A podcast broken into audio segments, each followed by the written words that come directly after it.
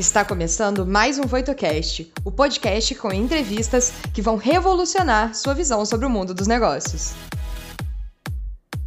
Eu sou André Bianchi, diretor internacional de negócios da Inglobal, Imersão Internacional de Negócios. E vou te acompanhar nessa websérie, conhecendo e aprendendo com convidados de peso sobre os desafios dos empreendedores no maior polo de tecnologia do mundo. Aqui você vai entender melhor sobre empreendedorismo e o mundo dos negócios nos Estados Unidos. Seja muito bem-vindo. Olá, sejam muito bem-vindos e bem-vindas. Eu sou a Bárbara, Head de Conteúdos e Inovações na Voito, e vou trazer algumas perguntas do público e os principais insights que vão ajudar você em sua jornada, complementando sua experiência. Nos vemos em breve. Mas agora eu quero trazer o nosso convidado aqui, o Fernando. Ele vai falar a respeito do Vale do Silício. Eu quero, inclusive, pedir que ele fale a respeito da história dele e como ele chegou no Vale para que vocês compreendam um pouquinho do que acontece naquela região tida como mais inovadora do mundo. Mas pode entrar, Fernando. Oi, André. Boa, boa tarde. Ah, obrigado por ter me convidado. Obrigado a Voit por ter me chamado para participar do programa. É sempre um prazer conversar contigo. A gente já se conhece realmente há cinco ou seis anos. E é sempre uma, uma grande prazer estar aqui contigo para falar. Perfeito, Fernando. E dentro disso, você que é um cara que já tem aí 20 anos ou mais nos Estados Unidos, me fala um pouco a respeito da sua trajetória, você que já trabalhou para seja para governo, autarquias, já teve empresas também no passado, me conta como que você foi parar aí nos Estados Unidos e posteriormente no Vale do Silício, na Califórnia. André, eu vim para a América em 1996 com o objetivo de estudar. E eu vim para estudar na Universidade de Berkeley, na época, a gente vinha para São Francisco para estudar marketing. as empresas de tecnologias, isso, é, isso era o início da internet, né? Então, as empresas de tecnologias que hoje a gente conhece não existiam na época. E eu vim mesmo para estudar marketing uh, na Universidade de Berkeley e uh, acabei ficando e estou aqui até hoje.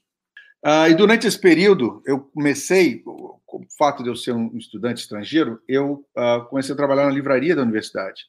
Uh, e eu uh, desempenhei um papel bom, fui promovido, cheguei a gerente da livraria, uh, e era um, um, negócio que existia na época extremamente diferente, porque toda universidade americana tinha uma livraria que vendia. Para vocês terem uma ideia, a gente tinha, Berkeley tinha 33 mil alunos na época e nós faturávamos em torno de 10 milhões de dólares.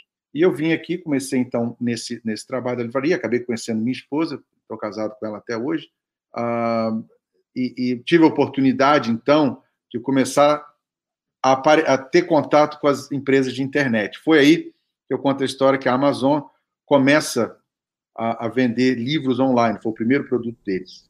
E foi a primeira é, vez que eu comecei a me envolver com as startups, com, com as empresas de tecnologia. Né? E é interessante porque é, o movimento começou a crescer, os alunos falando sobre a Amazon para comprar o livro, e eu falei para o meu chefe sobre a Amazon, ele era um cara experiente, e ele me falou, Fernando, não se preocupa não, essa tal de Amazon vai tirar de 3 a 5% do nosso mercado, mas a livraria vai sempre estar aqui. Aí passam-se 15 anos e esse mercado desapareceu. A Amazon tomou totalmente o mercado de livraria uh, e outras áreas agora. Mas aí eu saí da livraria, uh, montei a minha própria uh, empresa, montei uma livraria para dar suporte aos alunos de Davis e também da cidade de Sacramento, da Universidade de Sacramento, ah, ah, e chegamos em parceria aí, então, com a Amazon, ao invés de ir contra eles, nós tornamos parceiros deles e passamos a vender livros também online. Ah, esse foi um, um, um, movimento super bacana, foi o início do empreendedorismo. Eu e minha esposa trabalhamos, trabalhamos juntos, aprendemos muito, e a empresa cresceu. Aí nós fechamos em livraria e abrimos uma exportadora de produto médico hospitalar. Aquela história, de um negócio não tem nada a ver com o outro, né? Como é que a gente faz esse pulo? Mas é o fato de o empreendedor ele tem que se adaptar ao produto que ele está uh, ah, uh, ah, que ele está trabalhando. Então não tem não tem como uh, ele ele deixar de empreender. Ele simplesmente tem que se adaptar para aquele novo negócio. E o mercado de, de exportação é porque no Brasil eu, eu tinha muitos amigos médicos, o pessoal sempre reclamava que não tinha equipamento. Então, nós passamos a exportar esses equipamentos para o Brasil. E foi, teve bastante sucesso. Depois de cinco anos, eu então vendi esses contratos que eu tinha de distribuição no Brasil. Eu levei quatro empresas para o Brasil Uh, e aí eu fui chamado para trabalhar na Apex Brasil. Uh, então foi o período em que eu tive a oportunidade de trabalhar para o governo, nunca tinha trabalhado, foi uma experiência excelente, adoro o pessoal da Apex, o Juarez faz um trabalho excelente como, como chefe da Apex, e eu fiquei lá durante dois anos, aprendi muito dos vendas de empreendedores brasileiros querendo ir para cá, e aí nós chegamos então a, a, abrir a minha própria empresa. Eu saí da Apex e montei a Vale Innovation. E era uma maneira de tentar uh, desburocratizar, tentar facilitar para o empreendedor brasileiro entenda o que está acontecendo no Vale do Silício e também uh, que a gente faça, promova o Brasil aqui nos Estados Unidos. Então, nesse período da Vale Innovation, teve muita empresa que veio, que fez trabalho com a gente, nós desenvolvemos a, a, a consultoria para eles, levamos empresas americanas para o Brasil, tentamos trazer empresa brasileira para cá.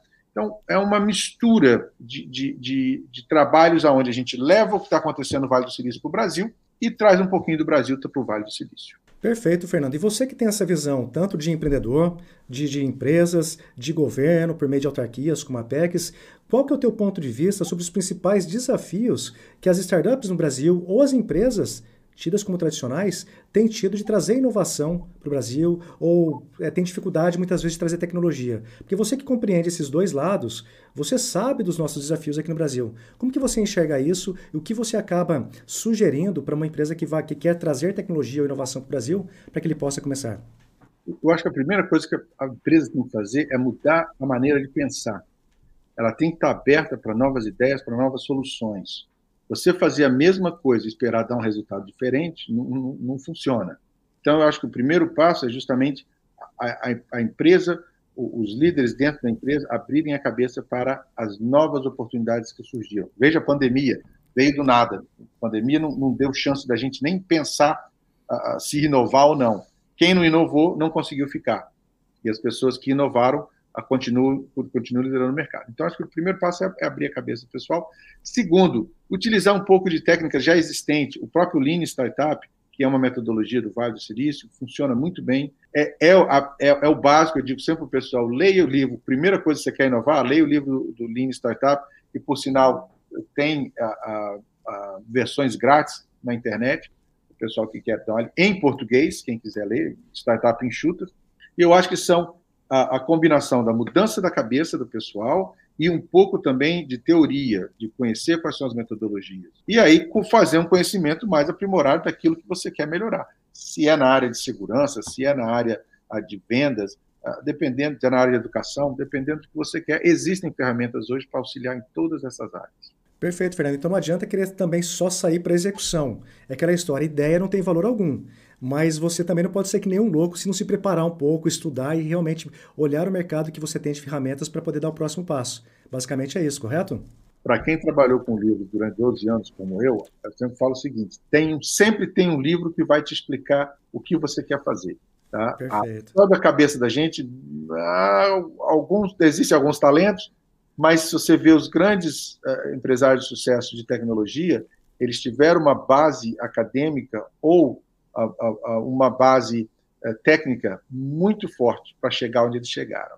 Então, é, não é só ter ideia, você tem que saber como implementar essa ideia. Exato. Olha só, pessoal, fica a dica então, hein?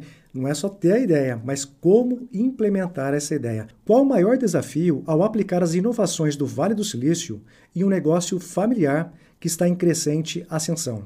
A maior dificuldade que eu vejo quando o pessoal leva a tecnologia do Vale do Silício para o Brasil ou para qualquer outra parte do mundo é você adaptar aquela tecnologia da maneira correta.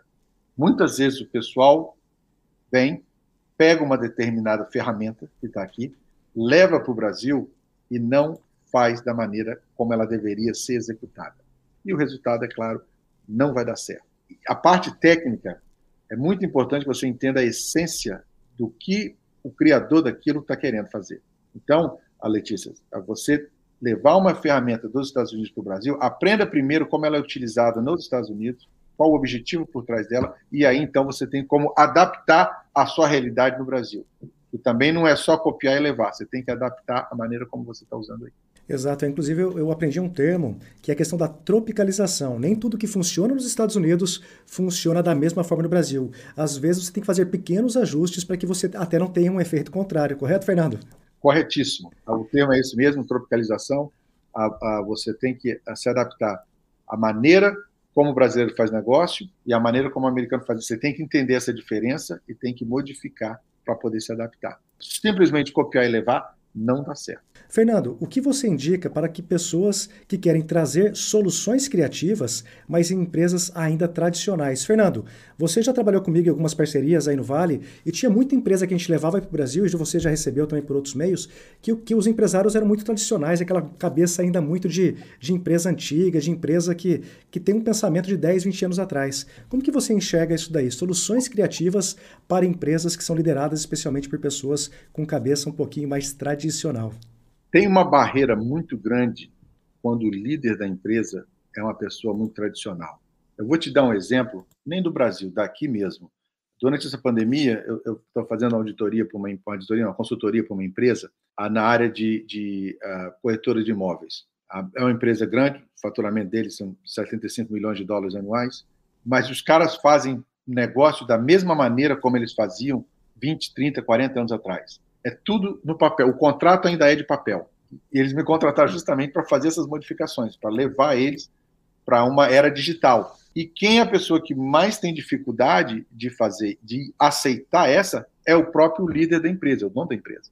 Você tem que começar, tem, se o líder for muito tradicional, você tem que começar com passos pequenos e para que ele ou ela entenda, a gente tem que mudar. Não adianta você querer bater de frente, querer fazer as mudanças drásticas que não vão acontecer. Você tem que mostrar para aquele líder: olha, você que você está fazendo negócios dessa maneira, está dando certo, vamos tentar algo diferente, algo pequeno que não vai afetar a sua empresa totalmente, mas que vai te dar algum resultado. A partir do momento que você tiver a confiança desse líder em que as coisas podem ser modificadas para uma maneira melhor, aí então essa pessoa vai se abrir mais para deixar que essas mudanças ocorram. Exato. E aí eu acho que o Fernando falou uma chave bem interessante, que é a questão de mudanças. Mudanças, especialmente nos tempos de hoje, com essas crises que a gente vem vivenciando, aceleram o processo de muitas mudanças de comportamentos, a adoção de novas tecnologias. Então tem que ficar ligado nisso, porque senão em algum momento você acaba perdendo o time acaba simplesmente morrendo na praia se você não é, ficar atento ao que está acontecendo. Fernando, que dicas é, você daria para novos empreendedores trabalharem de forma criativa e irem para o Vale do Silício? Vir para o Vale hoje não tem como vir, porque as fronteiras estão fechadas em tal momento. Mas não significa que você já não pode começar a entender o, o pouco que está acontecendo com o Vale. A minha sugestão é comece lendo o livro a, a, a Lean Startup, Startup Enxuta, para que você, que o livro descreve exatamente o que estava acontecendo no Vale nos anos 2004, 2005, daquela, daquela época, quando o livro foi escrito, para você entender como é que funciona a cabeça do pessoal a, a maior diferença que a gente vê entre eh, Brasil e Estados Unidos, principalmente Brasil e Vale do Silício, é, é o tempo, é, é a velocidade com que as coisas acontecem. Então você tem que estar constantemente a, a se adaptando, constantemente crescendo. Se você ficar, às vezes eu vejo, o cara tem startup no Brasil, tem seis meses, um ano, ainda não saiu do, do papel. Não pode. Você tem que modificar, tem que fazer a transação rápida porque se o caso daquela startup também não for startup, você tem como modificá-la, você tem como adaptá-la ela para a realidade. Então, uh, eu acredito que a maneira que você tem para começar seja leia, leia o Lean Startup, uh, leia, a respeito de como as empresas no, no, Vale do Silício estão se comportando, o que elas estão fazendo de diferente, e entender esse ecossistema. A partir do momento que você entender isso aí, fica mais fácil para você no futuro ter a oportunidade de vir para cá.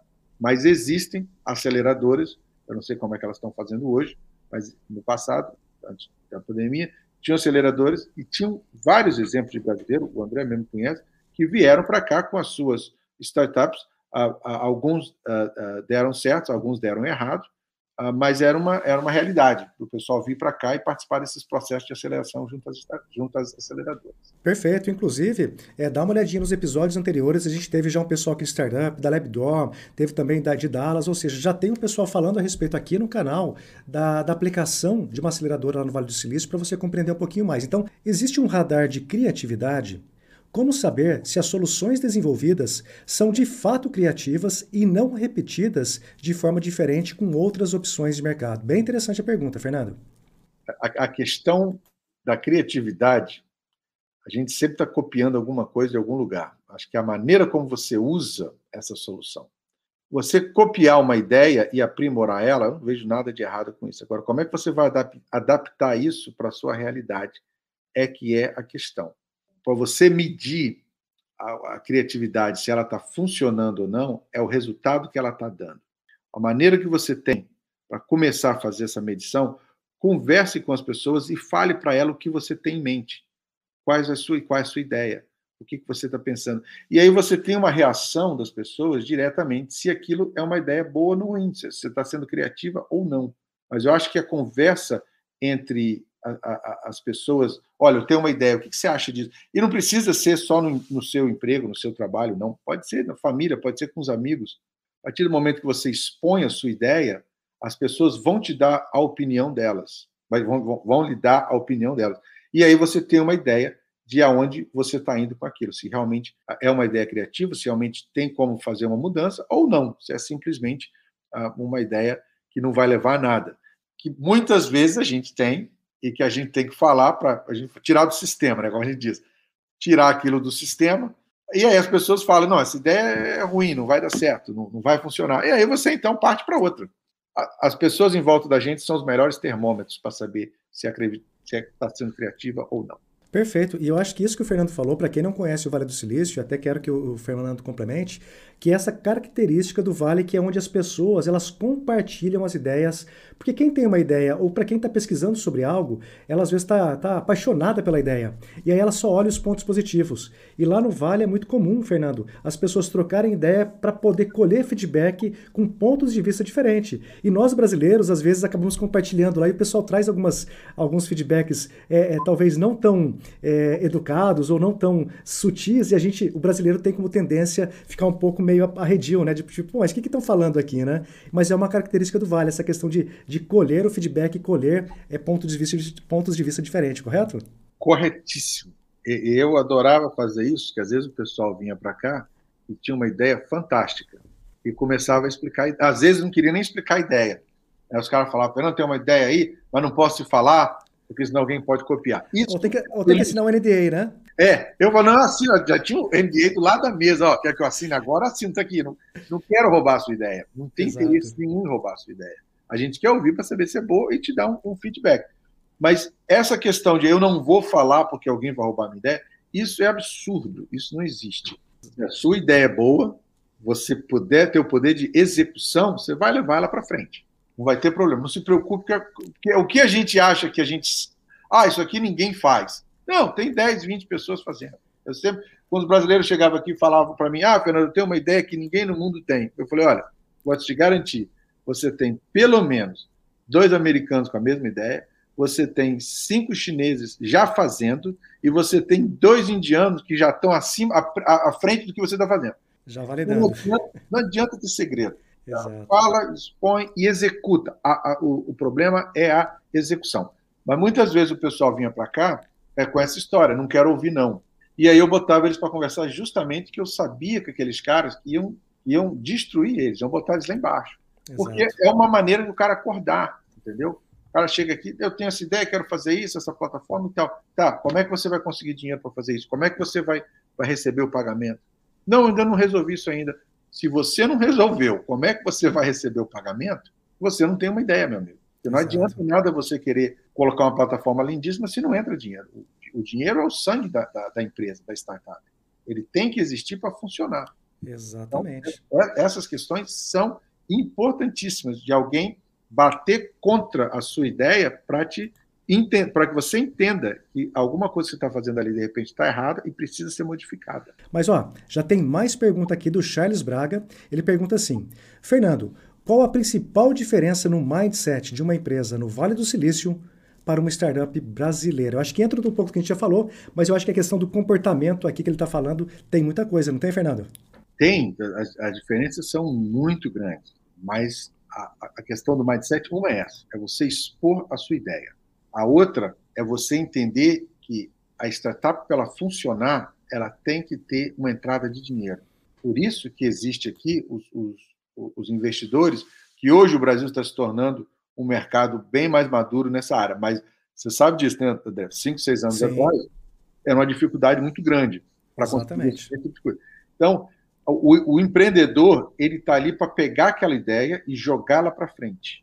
E os investidores estão para botar o dinheiro para que aquela pessoa trabalhe e toque aquela ideia para frente. Então, o, o, o, principal do empreendedor que ele tem que ter, que a gente vê muito aqui, que às vezes não vê no Brasil, ele tem que ter uma paixão muito grande pelaquilo que ele faz. A ideia dele não é ficar rico. A ideia é ele mudar o mundo. Ele vai fazer alguma coisa que vai melhorar a vida das pessoas no futuro. Então, Perfeito. Então, é. O dinheiro, a consequência, o benefício financeiro, ele vem ele faz parte disso. Mas você tem que ter aquela paixão de insistir no seu sonho, insistir na sua vontade, a, a, a, explorar, conversar com as pessoas, trocar ideia, ver o que você está fazendo de errado, ser crítico daquilo que você está fazendo, aceitar quando você errou e aí dar essa iniciativa para frente. Muita, e isso o americano ele tem muito, porque ele já quando ele já começa no, na startup ele já começa, vamos dizer, apanhando, né? Porque a competição é muito grande. E às vezes no Brasil o cara não se deixa fazer isso. Ele, ele, muita gente, ah, que ideia boa, ótimo, você está no caminho certo, e quando não está. Então, esse, esse check-up de que eu estou fazendo a coisa certa ou não, ela tem que ser uh, uh, brutal. A pessoa tem que. Se a pessoa fala que está fazendo errado, ou se você entende que tem uma coisa de errado, tem que aceitar aquilo, não há problema. Modifica, aperfeiçoa e continua. Mas não fica batendo na mesma tecla, não, que não vai mudar a letra. Você acredita que um ambiente plural dentro de uma empresa ajuda no desenvolvimento de novas ideias e soluções? Acho que essa é uma característica do Vale do Silício. Isso influencia muito. O Vale do Silício ele tem muito da história de pessoas de fora dos Estados Unidos vindo morar ali. Então, realmente, ter muitas pessoas fez toda a diferença, na minha opinião, para que o Vale do Silício tomasse a forma como ele tem hoje. Correto, Fernando? Absolutamente correto, Big. Esse é o básico do Vale do Silício a, a, quando o André me dava a oportunidade de conversar com os grupos que eles traziam aqui no, no Vale do Silício, eu sempre falava, André, vamos falar da história um pouquinho, para o pessoal entender, para ter contexto. A, a, cidade de São Francisco, que é, vamos dizer, é, é a principal região do Vale, historicamente, ela já, ela é, sempre foi uma cidade onde pessoas do mundo inteiro vinham para ela. O primeiro grande movimento de estrangeiros que vieram para o Vale do Silício foi 1849, com a Corrida do Ouro, onde descobriram ouro na Califórnia e, e, e o, o, governo não tomou conta do ouro. O governo disse para as pessoas: quem achar o ouro, o ouro é seu. Então, esse foi o grande movimento. E daí para frente, você teve vários. Nós temos o caso da Segunda Guerra Mundial, onde as empresas militares vieram para a Baía de São Francisco para desenvolver a, o armamento para a guerra contra o Japão. Você tem aí, nos anos 50, 60, todo o início da, da, da revolução digital, a revolução dos computadores. Então, essa entrada e saída de pessoas do Vale do Silício, da região de São Francisco, é que faz esse lugar ser tão aberto às ideias. Eu digo aí no Brasil, eu sempre falo para o pessoal, tenta trazer pessoas de fora, de fora da sua cidade, de fora do seu estado, de fora de outros países, para que ajude na elaboração daquela ideia. O, o, Brasil é tão rico em diferenças. Né? Você, vocês estão no sul do país, você tem uma pessoa de Manaus, você tem uma pessoa de Pernambuco, você tem uma pessoa da Bahia trabalhando naquela empresa, vai influenciar muito, porque a, a, a, culturalmente é diferente, a maneira de pensar é diferente. E essa mistura de culturas, essa mistura de maneiras de pensar diferente, é que faz a região ser rica em ideias. Não adianta, se você pegar cinco paulistanos, botar eles juntos para conversar sobre como fazer uma pizza, essa pizza vai sair como a pizza que hoje existe em São Paulo. Traz um cara do Pará, do Belém do Pará, e bota lá nessa conversa. E pergunta para o paraense: vem cá, o que, que a gente pode botar na pizza que vai fazer diferença? Eles vão ficar surpresos, o cara vai modificar a maneira de fazer, porque eles fazem uma pizza diferente lá no Pará, com, a, com a, a, os elementos que eles têm lá na região. Então, essa diversidade de ideias é fundamental para que a, a, coisa se torne a, a, bastante competitiva, com bastante criativa, mas você faz isso, eu acredito, trazendo pessoas de regiões diferentes para conversar. Hoje, com a pandemia, está todo mundo ou no Zoom ou no FaceTime, então facilitou. Eu, eu conversei com um amigo meu e também, que é um advisor da, da Vale Innovation, o nome dele é Matthew Sveti, o Matthew, ele falou uma coisa muito certa. Ele falou, Fernando, nós vamos, nós vamos entrar agora numa fase em que a gente vai ganhar ainda mais a, a, a, dinheiro, mais negócio do que antes. Porque hoje você pode ter uma empresa em São Francisco, contratar o, os funcionários de Israel, da Índia, e ter clientes na Europa, na África, na Oceania. Está todo mundo na, na, no, no Zoom. Então, essa mudança que houve com a, com a pandemia, isso é, eu acho que vai ajudar muito a abrir a cabeça das pessoas, porque hoje você pode ter seu negócio no Brasil e contratar um cara do Canadá para te ajudar. Você Exatamente. pode ter uma em outra parte do mundo. Não, e perfeito. E só complementando o que o Fernando disse também, com tudo isso que ele, que ele colocou muito bem, é, com muita propriedade, eu vejo também que até a questão de, de gêneros, né, Fernando? Seja de pessoa, porque lá no estado, aí no Vale, não tem essa questão de homem, mulher, heterossexual, homossexual, é, não tem nada disso. As pessoas lá elas realmente trabalham em conjunto e têm um respeito muito grande por todas as empresas que eu passei, todos os ambientes são muito respeitados, inclusive é isso. É, como consigo ficar por dentro do que está acontecendo no ecossistema do Vale e também se tenho uma startup por, é, brasileira, por exemplo, como posso ter acesso às oportunidades de investimento? Como é que você fica por dentro do que está acontecendo no Vale do Silício? É fácil. Segue o André Bianchi, você vai ficar sabendo o que está acontecendo aqui. O André, André Bianchi dessa. deixa eu falar uma coisa que é importante. O André, ele tem uma, uma, uma função muito importante, porque a gente aqui não tem tempo de ficar a, ah, passando aí para o Brasil tudo que a gente vive aqui, porque a vida continua aqui, não dá para a gente fazer. E o André ele tem essa capacidade de pegar o que está acontecendo aí aqui e levar para o Brasil de uma maneira bem fácil, simples, inteligente, que todo mundo fica sabendo. Ah, então, acompanha ele, que vocês vão aprender muito com ele. Eu já aprendi muito com ele. Eu acho que é, um, é, é uma oportunidade. Não é porque eu estou aqui na frente dele que ele me chamou para convidar, não. Mas é uma maneira que você tem para ficar sabendo o que está acontecendo no Vale Feliz. Sem dúvida, é o André Bianchi. follow ele aí que você vai encontrar isso. É... Bom, a, a, questão de investi investimento. Brasil, oitava economia mundial. O Brasil tem muito dinheiro. Quando o pessoal fala para mim, não, não tem dinheiro no Brasil. Vocês são, se a pessoa que fala que não tem dinheiro no Brasil, não tem ideia do que, que é. Vá para, se você está em São Paulo, no Rio de Janeiro, vá para outras regiões. Vá para o Centro-Oeste, vá para o Oeste Paranaense, Oeste de Santa Catarina. Você vai, vão ver a riqueza que existe no Brasil. Não é só Rio, São Paulo e Belo Horizonte, não. Tem outras regiões do Brasil que são riquíssimas. E essas pessoas têm dinheiro e querem investir. Esses empresários, eu tenho um grupo muito forte lá do oeste do Paraná e do oeste de Santa Catarina, que a gente conversa muito, os empresários querem investir. A questão é que você tem que ter uma ideia boa e uma solução para o problema deles. Não adianta a gente, você chegar e falar, estou com uma ideia maravilhosa de fazer uma rede social que vai ser. Pô, já existe rede social. Tem até agora uma, uma outra nova aí, a, a, o pessoal só fala, não tem fotografia. Não é isso. Você tem que chegar para o empresário e falar qual é a dor que você tem, qual o problema que você tem. Se você está na agricultura, olha, eu tenho um problema que existe lá em Oeste Santa Catarina. Temperatura aumenta, você, o, o aviário mata as galinhas todas, produção de frango. Você consegue resolver esse problema, se você consegue colocar uma maneira que a temperatura, claro, com, através de ar-condicionado, ventilação, da maneira como for, que a temperatura não oscile do ozite que ela oscila, todos aqueles empre empresários que têm aviário vão querer comprar sua ideia, vão querer investir na sua ideia. Então, você tem que ter uma ideia boa e o, o investidor vai vir atrás de você e vai te investir. Se a sua ideia não for boa, não vem. Exatamente. E, Fernando, eu vejo que o pessoal fica às vezes na dúvida de como empreender no Vale ou como conquistar um investidor, mas o brasileiro ainda não compreendeu como fazer um networking. E, na minha opinião, um dos maiores, uh, das maiores riquezas do Vale do Silício é o networking, é o relacionamento. O que, que você pode falar ou trazer alguma dica, alguma sacada em relação a como fazer um networking mais eficiente, como se relacionar melhor para que as pessoas consigam chamar atenção, seja de um parceiro comercial aí no Vale, de uma startup ou até mesmo de um investidor? Excelente pergunta. Você tem que fazer um networking com quem vai agregar coisas para você. Você ter 10 mil pessoas no LinkedIn que você nem sabe quem é, faz diferença nenhuma. Você tem que ter aquelas pessoas que vão, vão modificar o que você quer fazer. André, você viu várias vezes aqui, a gente ia nos eventos em São Francisco. Você chega, a pessoa chega, você tem que falar duas coisas. Uma, qual o seu nome e o que você faz. E você tem 30 segundos para poder explicar o que você faz.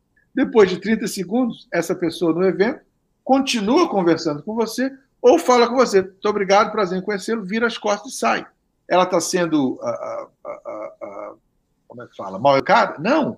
O que, eu tô, o que você tem para oferecer, eu não estou interessado. Então, eu vou deixar você conheça outra pessoa, esteja interessado na sua ideia, mas eu vou partir para conversar com outra. Isso não é falta de educação, isso é você ser direto. Mas se você fala alguma coisa que chama a atenção, eu quero conversar com você então, eu quero dar continuidade.